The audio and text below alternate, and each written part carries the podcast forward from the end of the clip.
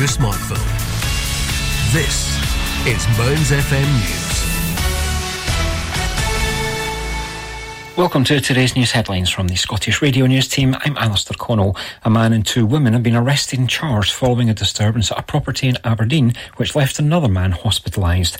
Police were called to the Hayton Road area of Tillydrone shortly before midnight on Friday, with a 38 year old man taken to Aberdeen Royal Infirmary. He remains in a stable condition, and three people have since been arrested following the incident, with a 22 year old man and two women aged 18 and 52 also charged. The trio are expected to appear here at Aberdeen Sheriff a firm favourite on Edinburgh's restaurant scene has announced its closure. With great sadness, Bell's Diner in Stockbridge has been serving up old school burgers since 1972, with locals returning for their constantly great food. Owners Mickey and Susie said they're hanging up their aprons on March 23rd. Locals were gutted to hear of the closure, though thanked Bell's for the fond memories. Updating customers on Facebook, the owner said it's goodbye Bell's from Mickey and Susie. A train operating company has launched a consultation which could see the removal of direct services from Motherwell to and from London. LNER is proposing to remove one train service travelling in both directions every day from the town. The King's Cross direct service leaving Motherwell at 0704 travelling south and the same service travelling north from London which arrives in Motherwell before departing for Glasgow Central at 2103 are those that would be affected.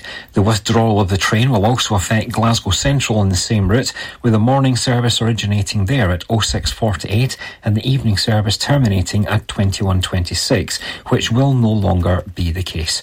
LNER says the decision to remove the services reflects changes in travel patterns and in recent years, more customers are choosing to travel for leisure than for business.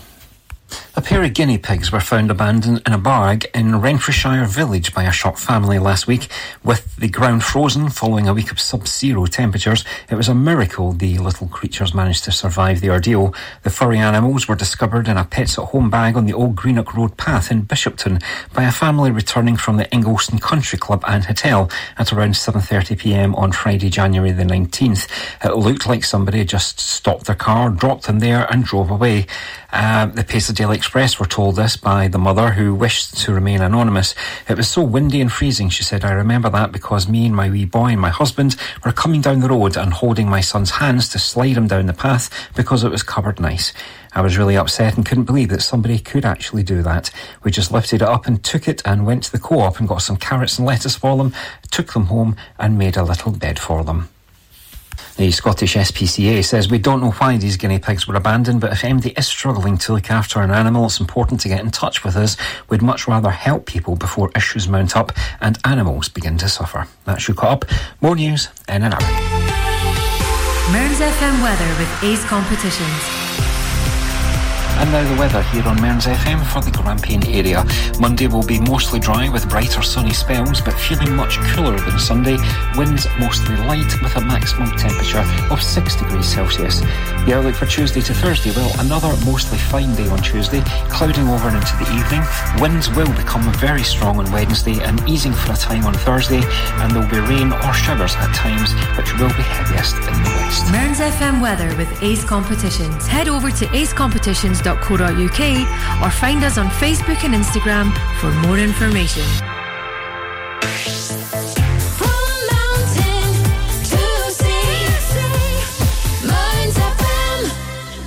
And so, just when you thought you'd heard it all from behind the scene antics of senior politicians during the pandemic, along comes more inspiration. And with it, little surprise that Nicola Sturgeon described Boris Johnson on her WhatsApp messaging as a clown.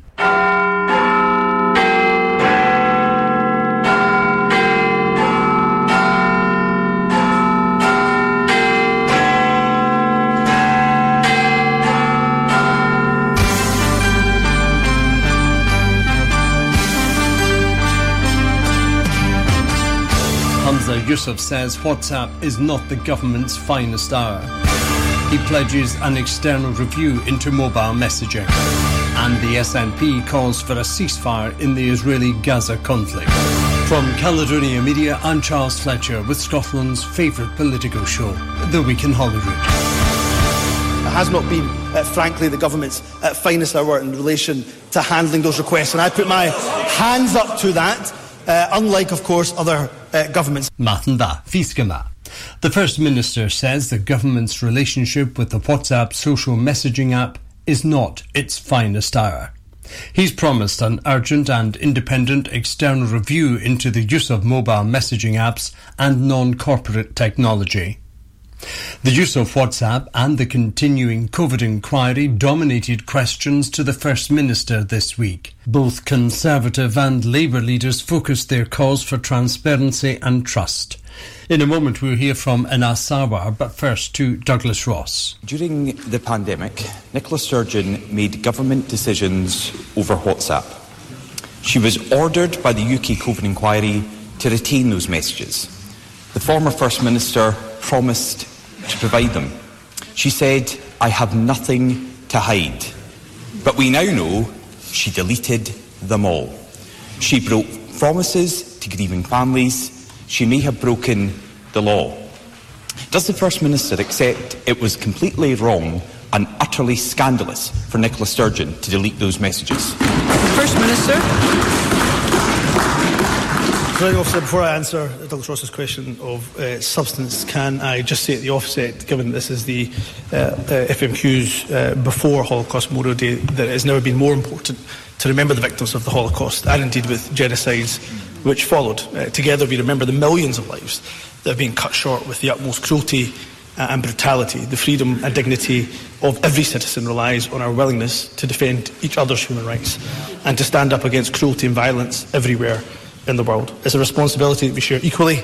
It's the responsibility of all of us to remember the Holocaust and, of course, to pay tribute to the survivors of those atrocities. So, ahead of Holocaust Memorial Day on Saturday, my thoughts today, and I hope that everybody's thoughts, uh, my thoughts every day, should be with those who were affected then and, and those who are affected uh, still. But let me come uh, on to the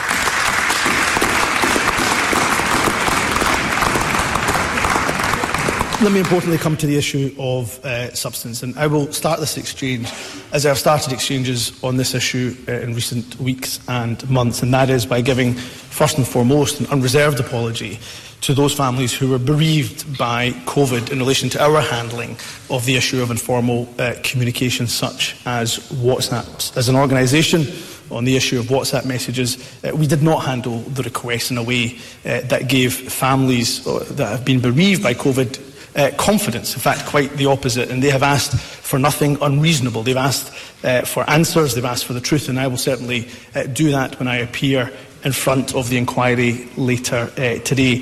Uh, Douglas Ross is asking me uh, about Nicola Sturgeon. Of course, Nicola Sturgeon, I believe it's now been confirmed, will appear in front of the COVID inquiry uh, next week. She will answer uh, for herself. What I would say is when it comes to any decisions that are made, uh, as per records management policy, any decisions, whether it's made over WhatsApp, whether issues are discussed over email, over telephone call, any communication, any method of communication that's used, it's so important that those points are then, of course, uploaded to the corporate record, uh, any decisions that are made in any uh, salient uh, points. What I would say to Douglas Ross, and I'll end on this point, is we have, of course, handed over 28,000 WhatsApp messages, mine's included. That's in very stark contrast to the Prime Minister, of course. Douglas Ross. Uh, can I fully associate myself uh, with the First Minister's remarks ahead of Holocaust Memorial Day uh, on Saturday? Uh, but I asked a very simple question. What did he feel about Nicola Sturgeon deleting these messages uh, and we heard nothing? But while Nicola Sturgeon led the cover-up and the secrecy, she wasn't alone. The then Deputy First Minister, John Swinney, also deleted his messages. And isn't it telling that neither of them can be in the chamber today? So while they deleted messages, let's look at some of the messages we have seen. The Chief Medical Officer, Professor Gregor Smith, reminded colleagues in a WhatsApp chat to delete at the end of every day. Ken Thomson, the former Scottish Government Director General, wrote, I feel moved at this point to tell you this chat is FOI recoverable. He went on, plausible, plausible deniability is my middle name. A message from the National Clinical Director, Jason Leitch, said, WhatsApp deletion is my pre-bed ritual. And he also said, just my usual reminder to delete your chat particularly after we reach a conclusion. From politicians to civil servants, they sought to destroy evidence. Doesn't this show a culture of secrecy running through this entire SNP government? First Minister. Douglas Ross talks about a culture of secrecy. Well, we handed over 28,000 messages, 19,000 documents. Let's hear the First Minister. The former First Minister did 250 media briefings, taking questions from journalists day after day. That hardly rings true of the accusations that Douglas Ross is making of a government that was hiding from scrutiny. Far from that, every single day, the former First Minister was standing up taking questions. First Minister, that, First Minister, First Minister, there are many members wishing to put questions in this session. It will make it far more likely that members will be taken if we can hear one another. First Minister. Can I say uh, to Douglas Ross, for all the accusations that he is throwing at the former First Minister, the former Deputy First Minister, and of course they will give evidence to the inquiry, I don't intend to prejudge that or put words in their mouth. I'm assuming then that those same accusations then ring true for his colleague, the Prime Minister, who hasn't handed over a single WhatsApp message. Because if, that if the accusations that he is making against Nicola Sturgeon and that he's, hold, that, he's, that he's throwing towards the former Deputy First Minister, if he believes that doesn't hold true for the Prime Minister, who hasn't handed over a single message, then that isn't just political opportunism, it is breathtaking hypocrisy, presiding officer. Douglas Ross. That's just risible and embarrassing from the First Minister. Look at the facts here. Nicola Sturgeon destroyed all of her messages. She did that deliberately. But some have been recovered from other people. This morning's COVID inquiry session with Liz Lloyd, Nicola Sturgeon's former Chief of Staff, has revealed that COVID decisions were unquestionably made on WhatsApp. There are many examples in her evidence, but let's just take one. With just two hours to go before a statement in this Parliament, Nicola Sturgeon said on WhatsApp that she was not sure what to do about the number of people at weddings and funerals. Her Chief of Staff replied, I think as we have only just put them up, we just leave it. I think we stay at 20. Therefore, a government decision to stay at 20 was taken over WhatsApp. Now, Humza Yousaf, Humza Yousaf has previously said, and I quote, the Scottish Government did not routinely make decisions through WhatsApp. Did the First Minister mislead Parliament when he said that, or did he not realise that Members. government policy... Well, Members, I, we must hear one another. I'm happy to repeat this to SNP members who seem to want to drown this out. So, did the First Minister mislead Parliament when he said that, or did he not realise that Scottish Government policy was being made on the hoof over WhatsApp? First Minister. Uh, WhatsApp is a communication application rather than a decision making tool. Instead, each minister. There, each minister supported by a private office. This team, of course, compromises private secretaries, administrative staff. A private office records the specific decisions of ministers for the official record.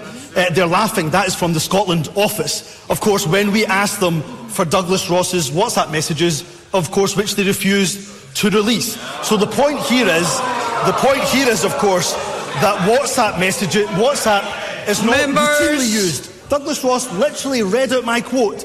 It's not routinely used. If it was used to make decisions, then of course, well, they're getting they're getting up First in arms Minister, over what Douglas Ross First Minister.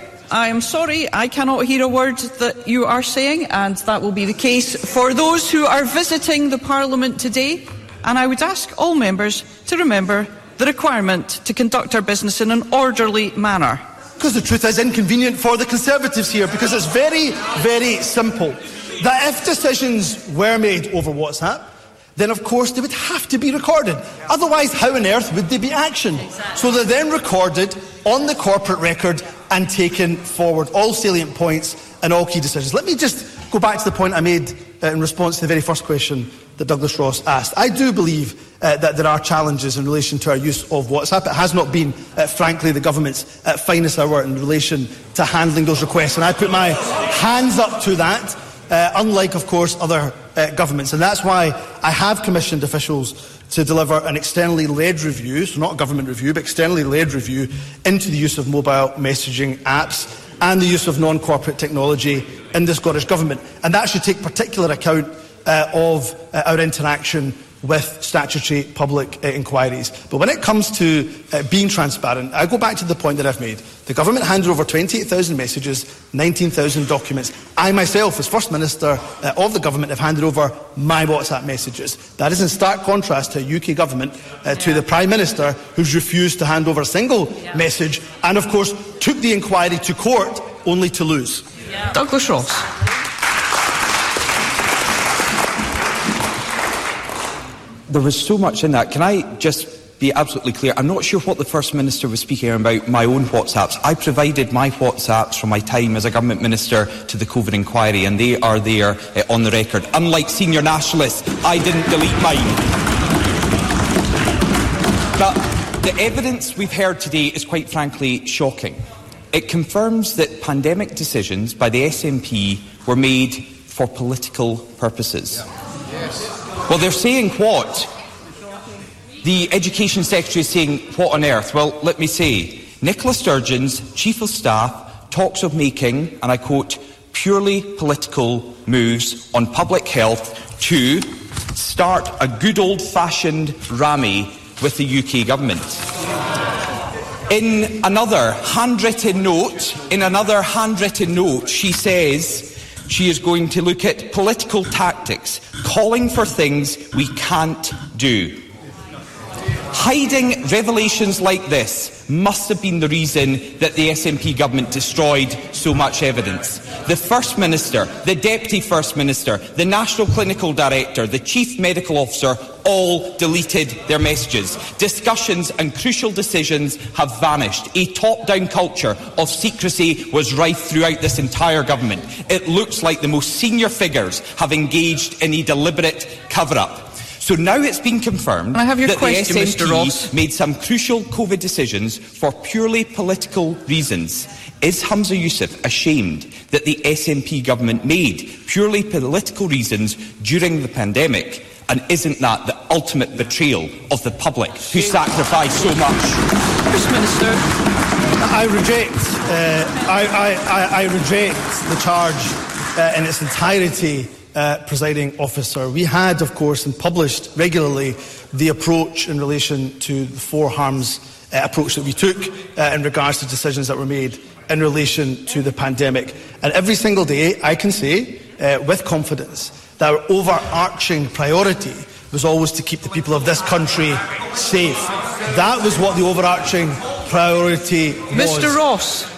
That was the overarching priority. Did we get every decision right? Absolutely not. And we will be rightly questioned about that in both the UK inquiry and the Scottish uh, inquiry. But I know our motivation every step of the way was to ensure that we kept the people of this country safe. Was that not in stark contrast, of course, to a UK government holding parties in number 10, uh, holding parties in the Treasury, and the obscene spectacle of the then Members. Prime Minister flagrantly breaching the rules while uh, loved ones, uh, individuals, families couldn't go to their loved ones' uh, funerals.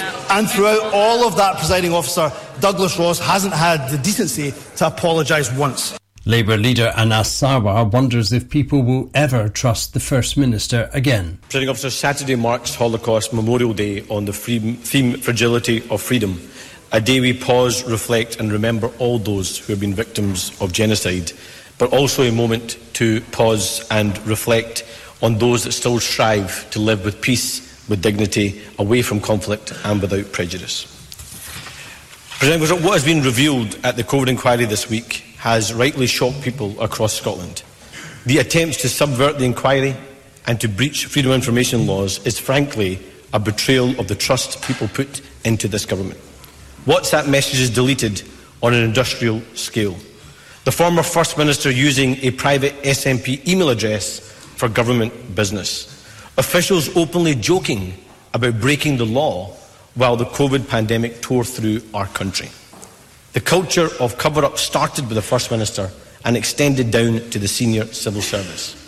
In June, when I asked Humza Yousaf if, and I quote, all requested emails, texts, and WhatsApp messages will be handed over in full, he responded in this Parliament without equivocation, yes.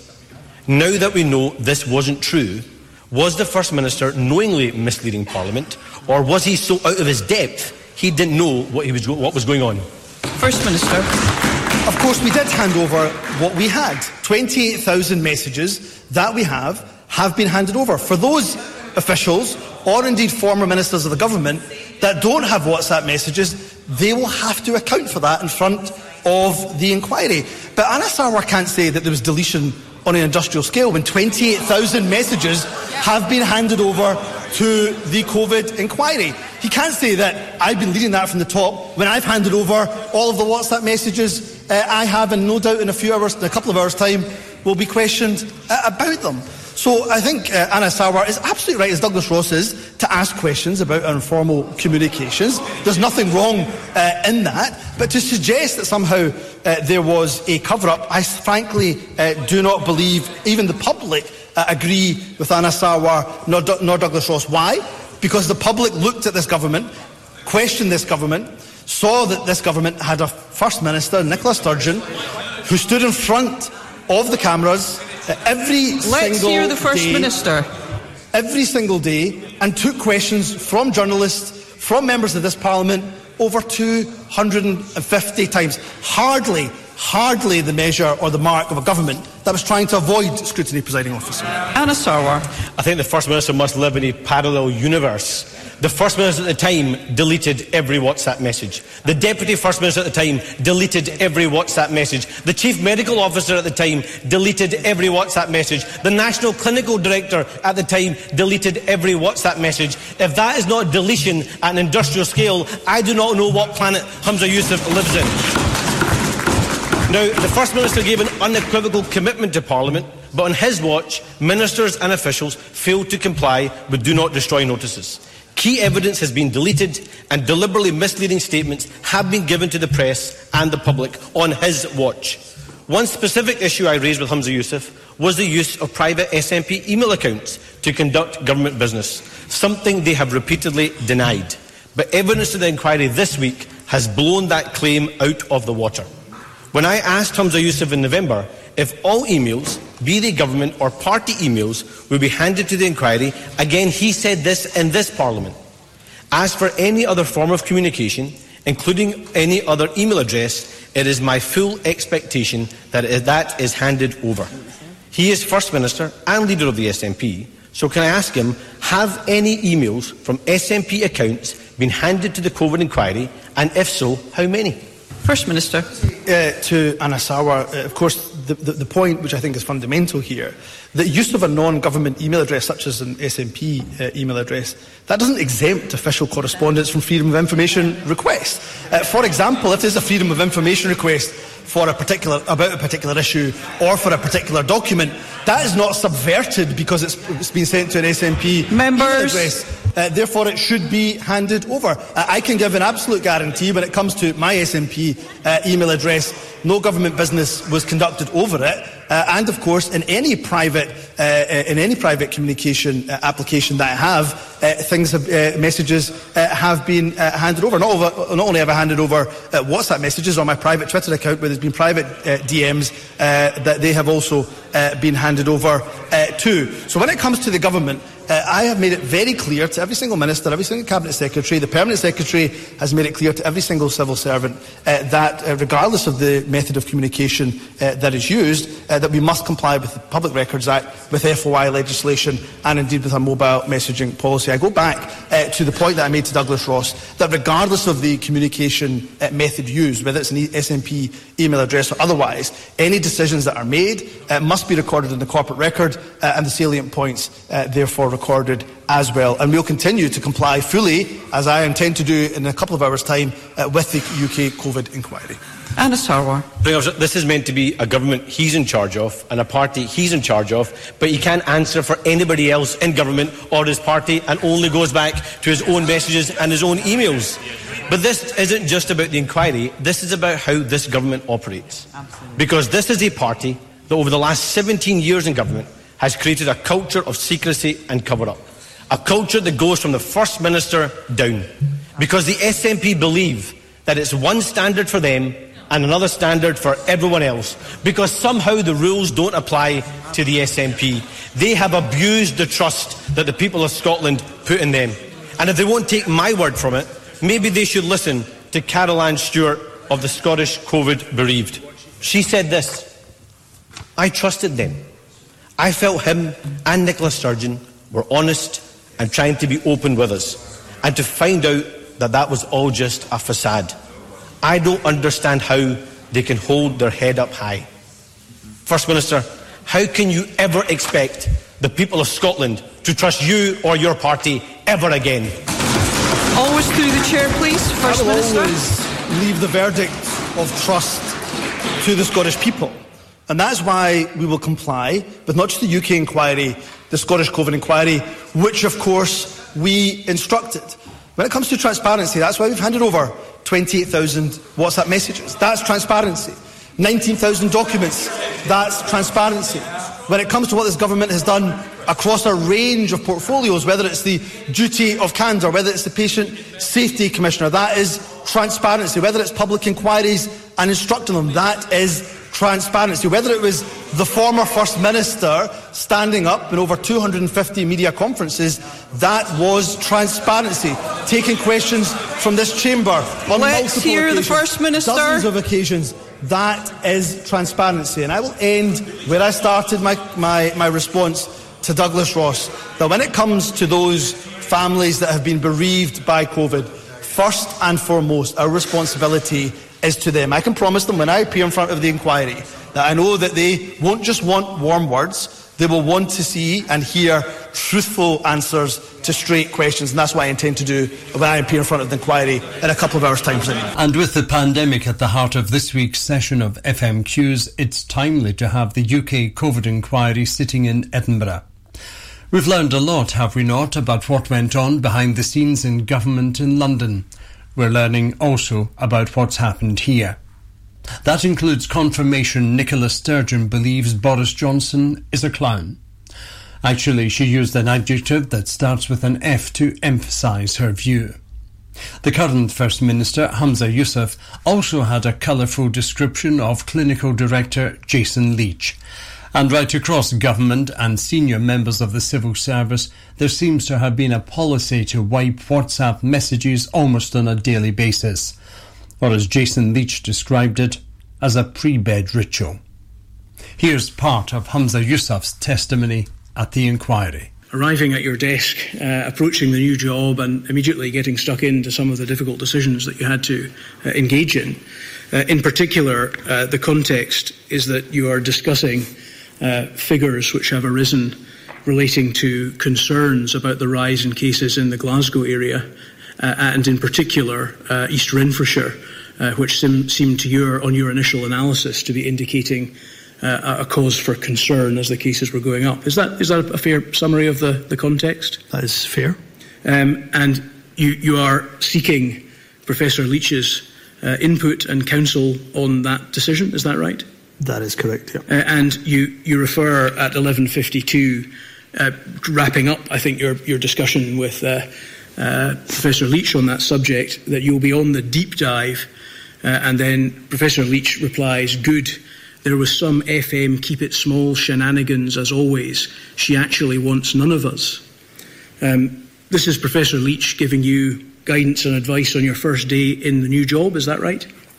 Uh, yes. And he refers to the First Minister's keep it small shenanigans and that she actually wants none of us. Was this an indication, in fact, that the First Minister really took decisions in connection with the pandemic herself, or at least would have preferred it that way? No, I think that was, as Jason said when he gave evidence to this very inquiry, uh, an example of him perhaps uh, overspeaking. Um, I, I, don't doubt, of course, that there was times when the former First Minister needed a tighter ta- cast list, wanted a tighter cast list to make a decision on a very specific uh, issue. Um, but uh, I think this was a, a, classic example of uh, Jason perhaps overspeaking when you talk about the tighter cast list, are you talking about the gold command or something similar? Yes, generally gold command. Yes. So, in essence, as I suggested to you earlier, the practice was that the decisions would be made by the First Minister gathering around her uh, a small number of close advisers uh, rather than putting the matter to Cabinet or exposing herself to the wider advisory structures of the Scottish Government. Is that correct? No, I, I would say that, again, a number of decisions uh, were taken at Cabinet, particularly uh, in terms of the overall direction in which the government was going in relation to restrictions or uh, any decision, in fact, connected to the pandemic. It may well be that the finer detail of that decision was then delegated to the First Minister or indeed other Cabinet Secretaries. Uh, that's where Gold Command could often uh, come in, or Gold Command may well come in when there was a development uh, in the virus and a decision had to be made either that evening or indeed uh, the next day. So, to put this in this particular context, because one sees in the period of you being Cabinet Secretary for Health and Social Care a number of exchanges of this nature where you are trying to take the counsel of Professor Leitch, in particular around the question of uh, levels that different areas should be applied, uh, should be put into. Um, when you say uh, the principle would be agreed by Cabinet, but the finer detail delegated, in this context, would that mean that the Cabinet had said there should be a level system but the First Minister and her close group would decide which uh, levels would be applied to which areas. So, forgive me, I couldn't tell you exactly uh, uh, the uh, how the final decision on this particular. I- am talking more broadly about that type yes, of decision. Indeed, so I will absolutely answer uh, that question. It would often be the case uh, that we would come to an agreement in Cabinet about exactly what level a particular area would be in. There would be some areas where, uh, given the thresholds it would look uh, at in terms of uh, whether a local authority was in one level or another, that they may well be right on that threshold or close to that threshold. So there would be uh, the decision to delegate the final decision on East Renfrewshire or Glasgow or Moray uh, to Gold Command or to First Minister to make that very final decision. So, in essence, it was the small group and the First Minister who made the decision which is important, which is which uh, level the, the, uh, the particular area should go into? Not always. As I said, on a number of occasions, Cabinet would agree the exact level for the exact local authority to have to go on. There was always going to be within 32 local authorities some that were uh, perhaps on the cusp of going into level three, some on the cusp of level two, and ultimately, before a decision was made, uh, it was right that uh, that this final decision was delegated, uh, be it to the First Minister, the Cabinet Secretary for Health, or others, with the most up to date information on case numbers, uh, the R number, and test positivity. The inquiry has heard significant evidence about the principles of transparency and accountability in documents such as the National Performance Framework. Um, these are principles to which the Scottish Government is committed, is that correct? Yes. We have also seen uh, these principles reiterated throughout documents uh, relating to the pandemic response itself. For example, the Four Harms Framework of April 2020. Is that correct? That is correct. And that tells us that the Scottish Government's position, as far as its public facing uh, aspect was concerned, was that it wished to apply those important principles in the way that it handled the pandemic. Uh, is that correct? That is correct. And indeed, uh, there have been a number of opportunities for you, yourself and others on behalf of the Scottish Government to reiterate your commitment to those principles uh, with regard to your participation in this very inquiry. Is that correct? That is correct. On the 29th of June, you said to the, uh, in response to a question in the Scottish Parliament, it's important that I abide by the rules of the UK public inquiry and the Scottish public inquiry to ensure that there is simply no doubt whatsoever any materials is asked for, WhatsApps, messages, emails, signal messages, telegram messages, or whatever, will absolutely be handed over to the COVID inquiries and handed over to them in full. Has that always been your position? Uh, that has been my position, yes. This remains your position? Yes, that uh, any messages uh, we have should be handed over in full. It is important, is it not, not just for the very important purpose of engaging with subsequent public inquiries, such as this and the Scottish inquiry, but also during the course of a public emergency which does not derive from a single event but is continuous, that material relating to the way in which decisions were taken must be retained so that proper lessons could be learned and a better response to the pandemic developed. Is that correct?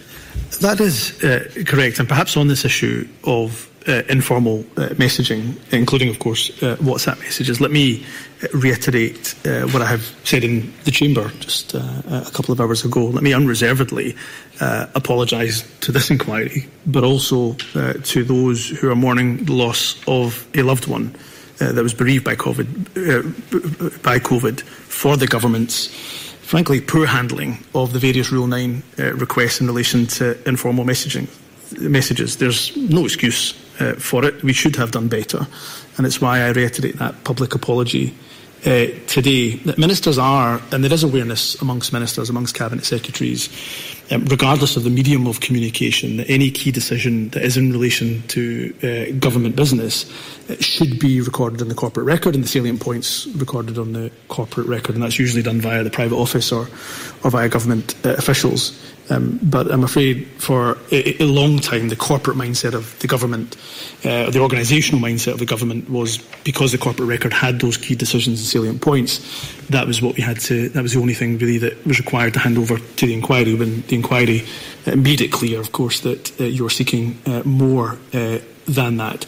And there is a, gap, regardless of the records man- management plan, the, the mobile messaging policy, there is clearly a gap that exists in relation to how material and informal communication should be retained uh, in relation to a statutory public uh, inquiry. And that's why I've instructed a, an externally led review uh, to look at this issue and other issues such as what ministers and cabinet secretaries should, should do should they, for example, change device in the midst, particularly of an emergency such as a pandemic or anything that is analogous to that. Thank you. Um, in answering questions about this area, uh, one of the senior civil servants, uh, Ms. Fraser, um, from the Corporate Directorate General, accepted that it was important in the interests of transparency and accountability to the Scottish public uh, that information about how decisions were reached should be retained. Do you agree with her? I do. You mentioned in your response there uh, the requirement, as I, as I understood you, uh, to retain information within the system uh, about key decisions that were made.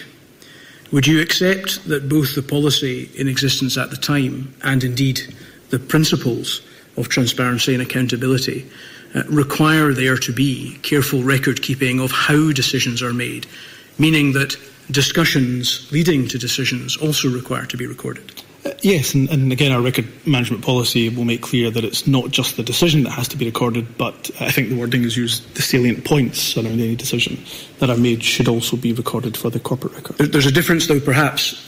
That it might be quite subtle, but just, the salient points of a decision is one thing, but the salient government business involved in the process leading to the decision is another. Do you, do you accept that both categories require to be retained in order to fulfil the ultimate objective of transparency and accountability? Yes, and uh, I accept uh, the point uh, that you're making. I would say, of course, a records management policy is important for a couple of reasons. One, of course, for all of the reasons that you have just articulated in relation to transparency, good governance, but also for record management. Uh, we cannot possibly, as, a, as, a, as an organisation, keep every single piece of documentation uh, that is produced by the organisation. Uh, it would be, be very, very challenging and difficult uh, to do so. So there is a need for that record management policy, and ultimately there will be a point where it will be for the interpretation, uh, the interpretation of the receiver of that information, um, to, to, to decide whether or not that should be recorded in the corporate record or not. Politics change, but never stop. It affects everything we do. I'm Charles Fletcher with The Week in Holyrood. Join me here for coverage of the Scottish, UK and European parliaments. It's a crucial election year where you once again have a choice. Who's in, who's out, the ups, the downs. Join me, Charles Fletcher, bringing Holyrood home. You're listening to The Week in Holyrood with Charles Fletcher and still ahead in this half hour.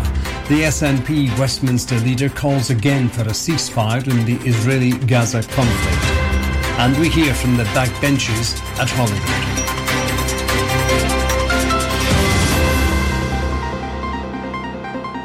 First, to London and the House of Commons. SNP Westminster leader Stephen Flynn is cutting quite a dash in the style of his questions to the Prime Minister. This week he turns again to the Middle East and calls for a ceasefire in the continuing Israeli Gaza conflict. The PM does not take it further. Mr. Speaker, last night, as Tory MPs were once again fighting amongst themselves, the public were sat at home watching John Irvine of ITV News report on footage from Gaza of an unarmed Palestinian man walking under a white flag being shot and killed by the IDF. Prime Minister, such an act constitutes a war crime, does it not? Yeah. yeah.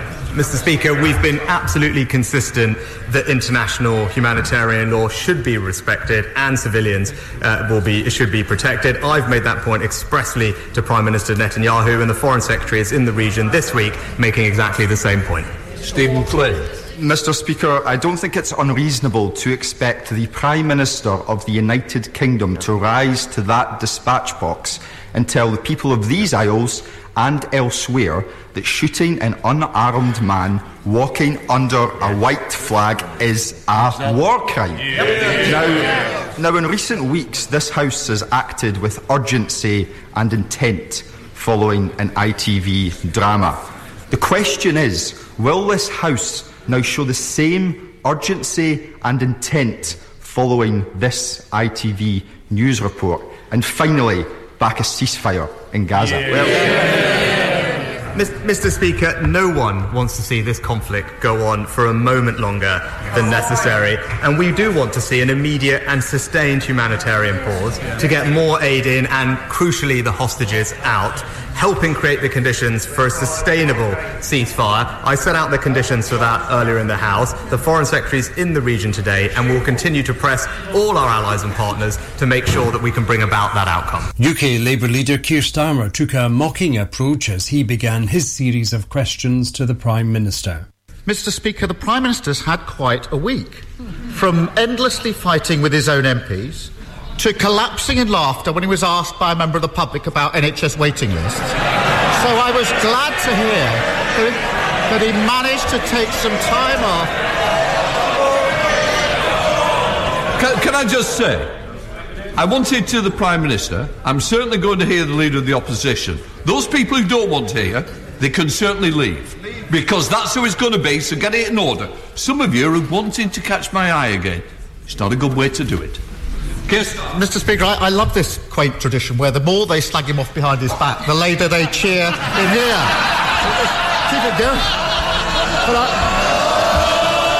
And also, for this side, you can have a joint cup of tea. Come on. Mr. Speaker, I was glad to see that he managed to get some time off yesterday afternoon to kick back, relax, and accidentally record a candid video for Nigel Farage. The only thing missing from that punishing schedule is any sort of governing or leadership. So was he surprised to see one of his own MPs say that he doesn't get what Britain needs and he's not listening to what people want? Prime Minister. Mr. Mr. Speaker, he talks about what Britain needs, what Britain wants, what Britain values. This from a man who takes the knee, Mr. Speaker, who wanted to abolish the monarchy, who still doesn't know what a woman is, and just this week, and who just this week, one of his front benchers said that they back teaching divisive white privilege in our schools, Mr. Speaker. Looking at his record, it's crystal clear which one of us doesn't get Britain's values. Mr. Speaker. He spouts so much nonsense, no wonder they're giving up on him. and, and, even now, as his government crumbles around him and his own MPs point out he's out of touch, got no plan for growth, crime, or building houses, the Prime Minister is sticking to his one man Pollyanna show. Everything's fine. People should be grateful to him. The trouble is, no one's buying it. Does he actually understand why his own MPs say he doesn't understand Britain and that he is an obstacle to recovery? Five minutes. Again, Mr. Speaker, he, He calls it nonsense, but these are his positions, Mr. Speaker. Right? And he doesn't want to talk about it, but this is the facts. He chose, he chose to represent a now prescribed terrorist group, Mr. Speaker. He chose to campaign against the deportation of foreign national offenders, Mr. Speaker, just like he chose to serve the Right Honourable Member for Islington North, Mr. Speaker. That's his record, those are his values, and that is exactly how he should be judged. Mr. Speaker, in 2008, I was the Director of Public Prosecutions, putting terrorists and murderers in jail. He he was making millions betting on the misery of working people during the financial crisis. And we've seen this story time and time again with this lot. Party first, country second, safely ensconced in Westminster, they get down to the real business of fighting each other to death. The country forced to endure their division and chaos, the longest episode of EastEnders ever put to film. Meanwhile, this week we discover that Britain is going to be the only major economy that no longer makes its own steel. That the government is handing out £500 million to make 3,000 steelworkers redundant. And that the parents of thousands are being told that his free childcare promise is nothing but a mirage. Isn't he embarrassed that the Tory party is yet again entirely focused on itself? Mr. Speaker, yet more sniping from the sidelines. Yeah, you can see, you can see, you can see. You can see exactly you can see exactly why Hizb ut-Tahrir hired him in the first place. But he wants to talk about these things. Even his own party are now realizing that he simply doesn't have a plan for this country, Mr. Speaker. The member for Dagenham and Rainham said it's difficult to identify the purpose of his leadership. And long time and long time celebrity backer Steve Coogan recently said he licks his finger, sticks it in the air, and just sees which way the wind is blowing. Even Labour Party know, Mr. Speaker, he's not a leader, he is a human weather vane. It's not the sidelines, it's behind him that the fire's coming in, Mr. Speaker. and he can try and blame the Labour Party all he wants. The difference is, I've changed my party, he's bullied by his party. Now back to the chamber here at Holyrood as we begin backbench questions. In the chair is presiding officer Alison Johnstone. Question number four, Michelle Thompson. To ask the First Minister whether he will provide an update on the Scottish Government's latest engagement with the UK Government regarding the status of the Grangemouth refinery. First Minister. Last week, the Energy Secretary chaired the first meeting of the Grangemouth Future Industry Board, which includes representatives of the refinery, uh, its workforce, plus the UK Government. I'm encouraged that the UK Minister of State uh, for Energy Security and Net Zero did respond positively to Neil Gray's request to consider any proposal that supports a long-term and sustainable future for the Grangemouth industrial cluster, recognising its very strategic national importance to the economy of the whole of the UK. My government is committed uh, to exploring all options to extend the life of the refinery and bring forward new transition projects at pace. I also welcome the UK government's support of the Tata Steel plant in Wales and I look forward to constructive dialogue to a similar package being available for Grangemouth to The Cabinet Secretary has written to the UK Government to seek a further discussion. Michelle Thompson. I thank the First Minister for that response and it is indeed heartening to hear that the UK Government are now open to giving support to the vitally important chemical cluster in Grangemouth in my constituency. There is a potential for the refinery to move quickly to a biorefinery to be utilised for uh, sustainable aviation fuel. In other words, a just transition for workers right now. This would require support from the UK Government in terms of their policy barriers surrounding the HEFA cap. What indications, if any, are there that the UK Government realises potential, are willing to take the steps necessary and act in the best interests of Scotland for this vitally important national asset? First Minister. Michelle Thompson is absolutely right. Uh, there is a huge opportunity in relation to that uh, transition to net zero uh, for uh, Grangemouth, and it's clear, however, there are serious regulatory barriers to which uh, Michelle Thompson has already spoken to, um, to the owners uh, of Grangemouth to develop those opportunities, such as uh, SAF, Sustainable Aviation Fuel. Uh, the company has made clear that a major barrier to that immediate investment, and I stress again immediate investment uh, in a biorefinery at the site, is the UK government's proposed SAF mandate, and that HEFA cap, HEFA cap uh, that was mentioned uh, by Michelle uh, Thompson. That requires action from the UK government, and I believe that action should be immediate and urgent. Grangemouth's hard workers and the wider community cannot be left at the mercy of UK government inaction. So the Scottish Government wants to secure the best possible future for Grangemouth. Uh, the key powers in this area, of course, lie, uh, regrettably, uh, at Westminster. So we will continue to push them to make the necessary changes to ensure that it plays a key role in powering Scotland's drive to net Thank zero. you. And I hope all First members Minister. of this chamber can get behind uh, the request that we've made Briefly, to the UK please. government to help that transition, uh, that, that transition for Grangemouth and their workers. Question number five, Annie Wells. you, Presiding Officer. To ask the First Minister, in light of the Scottish Government's plans to open the first safe drug consumption room in Glasgow later this year, what assurances he can provide that other areas of drug policy, including spaces for residential rehabilitation, will not be deprioritised? First Minister. It absolutely won't be deprioritised. Drug deaths are, of course, a public health emergency, and we remain absolutely committed to investing an additional £250 million in our national mission to reduce harm and death caused by drugs. Uh, we'll continue to take a, a person-centred approach to address the wider needs of some of our most vulnerable people. We have been clear in our commitment to support the establishment of a safer drug consumption facility in Scotland. Uh, to give uh, Annie Wells, I hope, uh, a sense of reassurance, funding was earmarked in the National Mission budget in the knowledge that Glasgow might need to proceed quickly following the Lord Advocate's position. So no existing drug and alcohol services will therefore be affected to fund this pilot. Uh, we remain absolutely committed to expanding uh, residential rehabilitation capacity by 50% by the end of this Parliament, and this includes the expansion of Beechwood House in Inverness, which I'm pleased to say broke ground this week. This will add much needed capacity in the Highlands when it opens in October. Annie Wells. I thank the First Minister for that response. Residential rehabilitation is a vital way in not just helping drug users beat addiction, but to help them get their lives back. And yet the most recent figures show people starting places in these facilities fell to their lowest in the last in more than two years.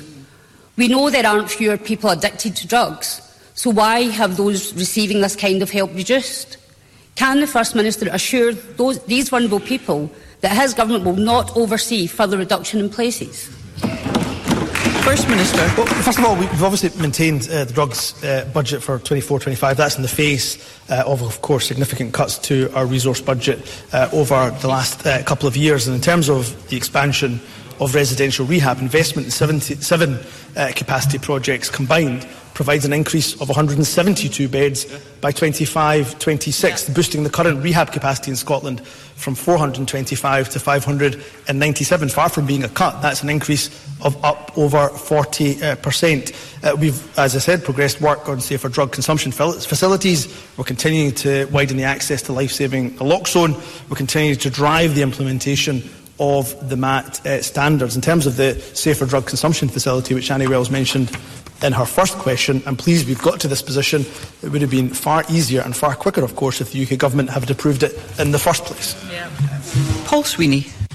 The safe consumption pilot in Glasgow is a critical part of our effort to tackle the drug death crisis in our country, but we need many complementary tools in that toolkit to address the crisis effectively. The Turning Point 218 Centre in Glasgow, which supports women in the justice system with a number of critical issues such as problematic dr- drug use, is set to close next month due to funding cuts. So how can the First Minister say that other drug policy interventions are not being compromised when his government are allowing a well-established and effective lifeline service in Glasgow to close?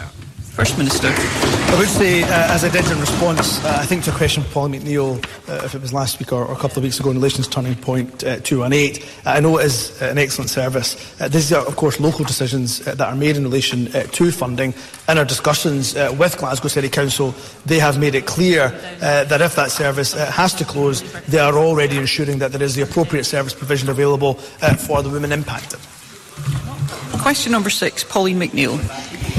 To ask the First Minister what action the Scottish Government plans to take in response to the reported rise in attacks on prison guards and weapons found in prisons? First Minister. This government and the Scottish Prison Service recognise the importance of providing safe, a safe and secure environment for those who live and indeed work in our prisons by adopting a zero tolerance approach towards all violence.